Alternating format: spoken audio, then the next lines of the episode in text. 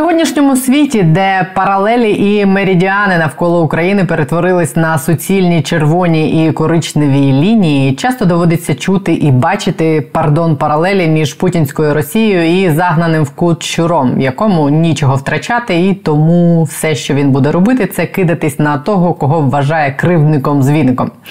Якщо відверто, то це якраз Путін переконав світ, що він буде так себе поводити. Є на московських болотах легенда про те, як маленький Володя ганявся за щурами по двору і, мовляв, коли загнав одного з них в кут, той кинувся на нього. Саме цей образ щура, який нібито дуже вразив маленького Володю, приміряють до Путіна, починаючи з 2014 року, після першої хвилі агресії щодо України. Ось це огляд міжнародної преси від вересня ще 2014 року. Вже тоді західні видання писали Путін загнав себе в кут. Це канал є питання. Я Олена Трибушна про цю щурячу логіку і про те, кого і в який кут заганяє вже вона сама. Сьогодні і поговоримо. Не забудьте підписатись на є питання на наш телеграм, ось тут чи в описі внизу, і поставити щось під цим відео, щоб ми швидше дістались позначки у півмільйона підписників. До півмільйона є питання зараз не вистачає усього лише 30 тисяч думаючих людей. Поможіть їм нас знайти. Отже, логіка в цих міркуваннях про Путіна, Щура і Кут, безперечно, була, коли кремлівська банда вперше вторглась в Україну, окупувала Крим і частину Донбасу.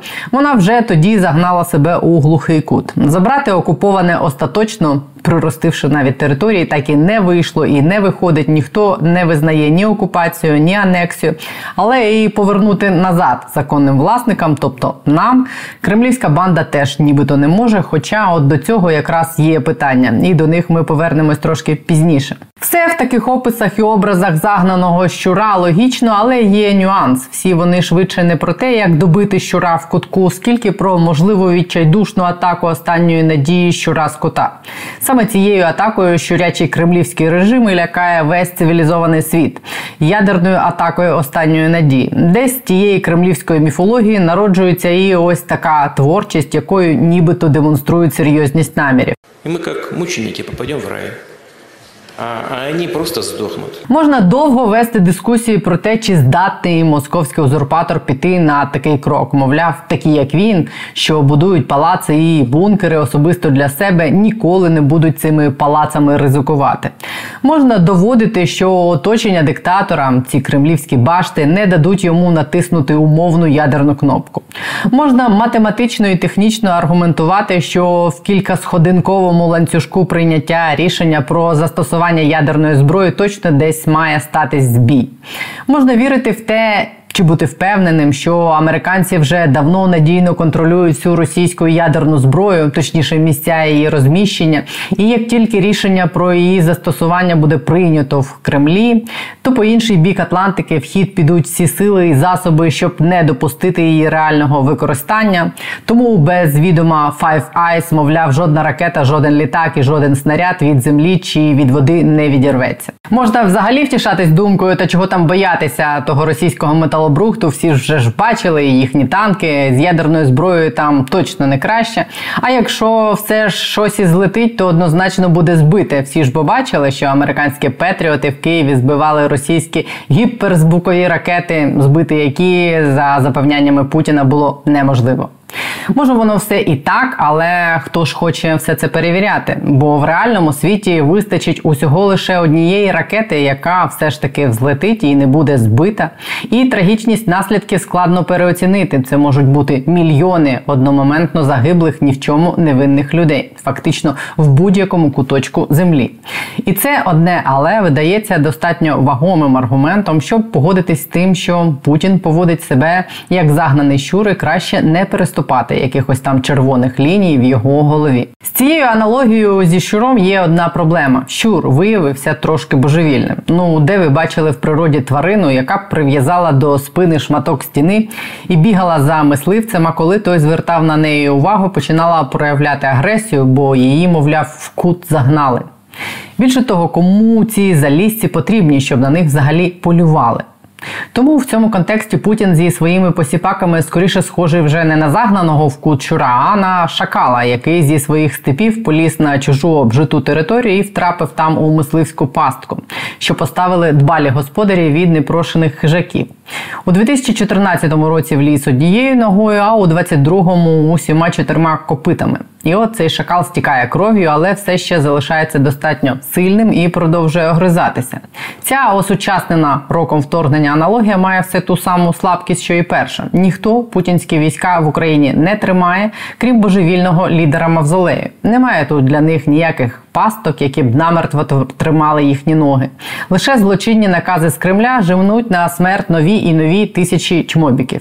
А якщо Путін віддає злочинні накази, то він злочинець і ні в якому разі не жертва. І з кожним днем війни, і з кожним новим звірством це стає ще більш очевидно ще більшій кількості людей у світі. Ось зараз на Брікс його ввічливо юридично попросили не приїжджати, бо якщо він все ж приїде до Південно-Африканської Республіки, то Південно-Африканській Республіці, щепивши зуби і давлячись сльозами, доведеться його арештувати.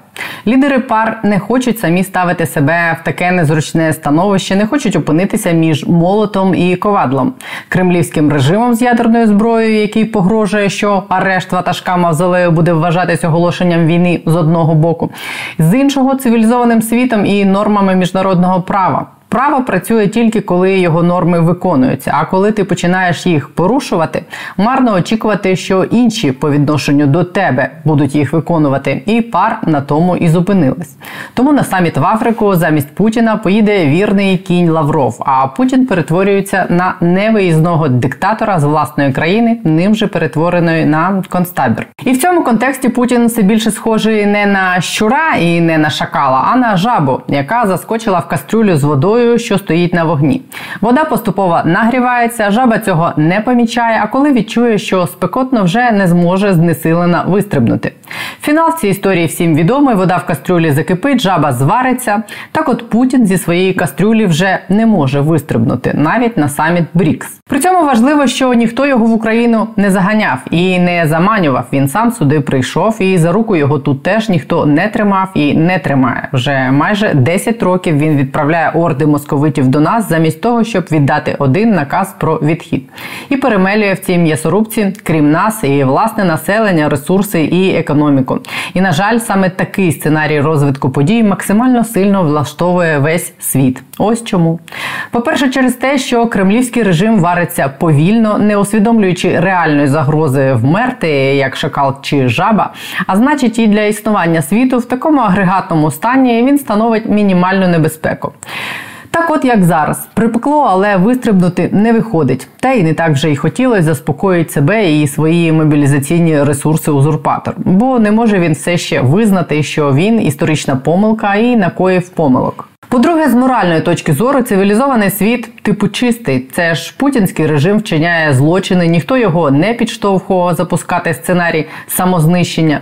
Майбутня поразка Росії це не агресія демократичного світу, а плата Кремля за злочини. І кожен новий злочин тільки підсилює розуміння цього. По-третє, саме такий сценарій дозволяє заходу воювати з Росією, витрачаючи дуже помірні для нього ресурси, враховуючи, що країни Європи 30 років роззброювались, це для них неабияк актуально. І так виходить, що основну військову загрозу Європи, яка нависала над нею понад 300 років, можна вирішити, по-перше, чужими руками нашими, а по-друге, ціною в кілька десятків трильйонів. Четверте, розвинені демократичні країни завжди бояться, що їхні технології потраплять до рук їхніх ворогів через втрати цих технологій на полі бою. Принаймні про це часто говорять говорять. Помірна передача зброї, яка так бісить нас, дозволяє їм контролювати цей процес. Простіше контролювати 100 танків ніж тисячу. Так само і з системами ПВО. Коли дав дві батареї, які встановили біля Києва, точно знаєш, що їх не захоплять московити. А 50 батарей застосовувалися б в різних місцях, і тут же спробуй встеж за усіма. Ну і п'яте, хоч багато хто зараз скаже, що це перше українська корупція, яка, попри війну, нікуди не зникла. Усі ці яйця по 17, верховні судді по трилями і військовими з іспанськими вілами, за які бере іспанський сором.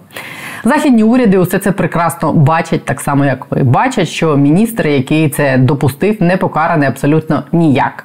Хто сказав, що ці правила не розповсюджуються на їхню зброю, наприклад, що ніхто ні за що не відповідає і ніхто нікому нічого не винний. Так, адекватна частина наших політиків, військових і спецслужб докладає зусилля до того, щоб такого не було з американською зброєю, і щоб враження навіть такого у них не було. Але ніяких гарантій в країні, де не працюють закони і правила, не може дати ніхто і нікому. І все це про довіру, і це теж фактор, і теж елемент саме такого повільного сценарію.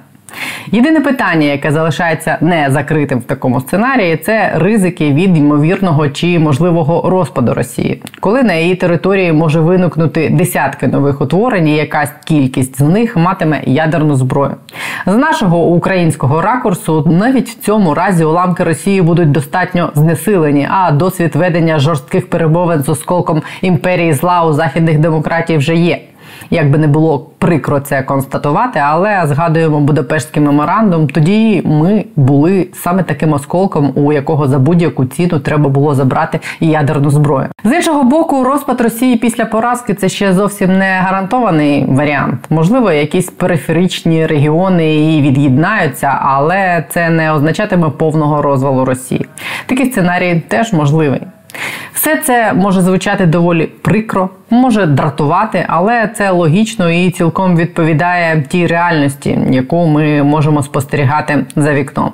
Для нас, для українців, кожен новий день війни дається надважкою ціною. Колись ми дізнаємось реальну кількість втрат і будемо шоковані тим, скільки крові було пролито за нашу свободу. Але кожна країна має власні національні інтереси і діє перш за все в їх фарватері. Я зараз не виправдовую західні країни. У них достатньо мотивів, щоб підтримувати нас в цій нашій спільній боротьбі, починаючи від того, що ми зараз знищуємо саме ту загрозу, що вже 300 років висить над Європою.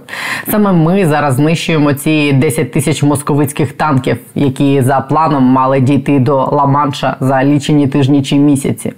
І робимо це після того, як нас необачно роззброїли тим самим Будапештським меморандумом.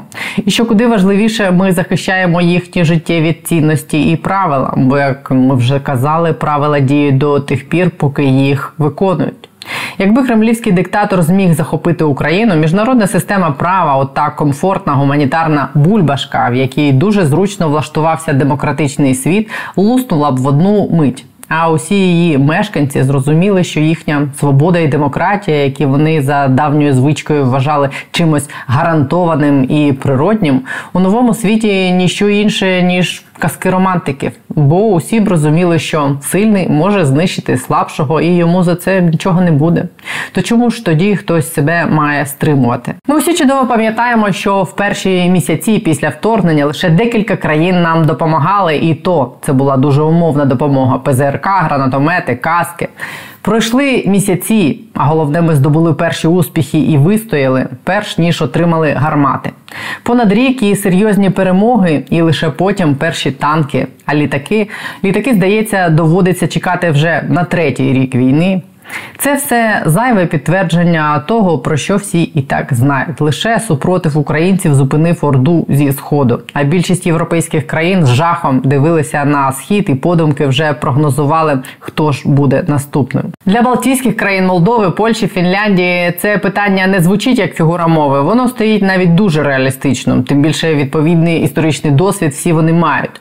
Тож лише стійкість українців дає другий шанс на життя для міжнародної системи права в якому діє сила права, а не право сили. І для нас, для українців, все це реальний привід обурюватись і в прямому сенсі вимагати більшої військової підтримки, бо це ми маємо підтримувати вогонь, на якому вариться та кремлівська жаба життями українських чоловіків і жінок. Це дуже висока ціна, яка куди більша ніж десятки чи навіть сотні спалених бойових машин Бредлі чи танків Леопард. І при цьому ми маємо усвідомлювати і те, що отой страх перед загнаним щуром і його ядерною дубиною в очах заходу цілком реальний. Це нам здається, що всі погрози вже збулись і гірше бути не може. А в Берліні і Вашингтоні так не думають. Це ми знаємо, що той, хто називає себе загнаним щуром, виглядає як загнаний щур і веде себе як загнаний щур. Скоріше за все, і є твариною. А які розмови можуть бути зі скаженою твариною у демократичних країнах? В їх зручній гуманітарній бульбашці прав людини, здається, що диктаторський режим ще може зрозуміти, що він не приречений померти як жаба, що варто тільки сказати: ми завершуємо війну, забираємось з України, платимо компенсації, і все, вогонь під кастрюлею буде погашений, а опеченій жабі навіть допоможуть вилізти з окропу і може навіть обережно віднесуть її рідні залізькі болота. Як би нам не було прикро це усвідомлювати, але у нас немає іншого варіанту, як спілкуватися з нашими партнерами і союзниками, пояснювати їм ту реальність, з якою ми зустрілись обличчям до обличчя, показувати їм ціну, яку ми платимо за кожен день, коли вони боялись щурів і чекали потрібної температури в кастрюлі з жабою. Доводити тим, кому пощастило бути від Росії подалі на карті, що коли московські політики казали про від Лісабона до Владивостока, то це не демократія і права людини будуть так поширюватись, а жорстокість і тоталітаризм.